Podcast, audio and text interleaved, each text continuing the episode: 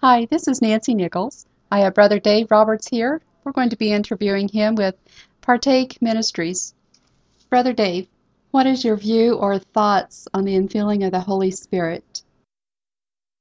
When Paul writes in, uh, I think it's the book of Ephesians, be filled with the Spirit, in the original Greek, it would should should read, be continually filled with the Spirit, and it's an ongoing process, an ongoing thing of being filled with the Spirit, rather than a one a one-off experience. Brother Dave, on behalf of all of us on Facebook, uh, we welcome you to the United States of America.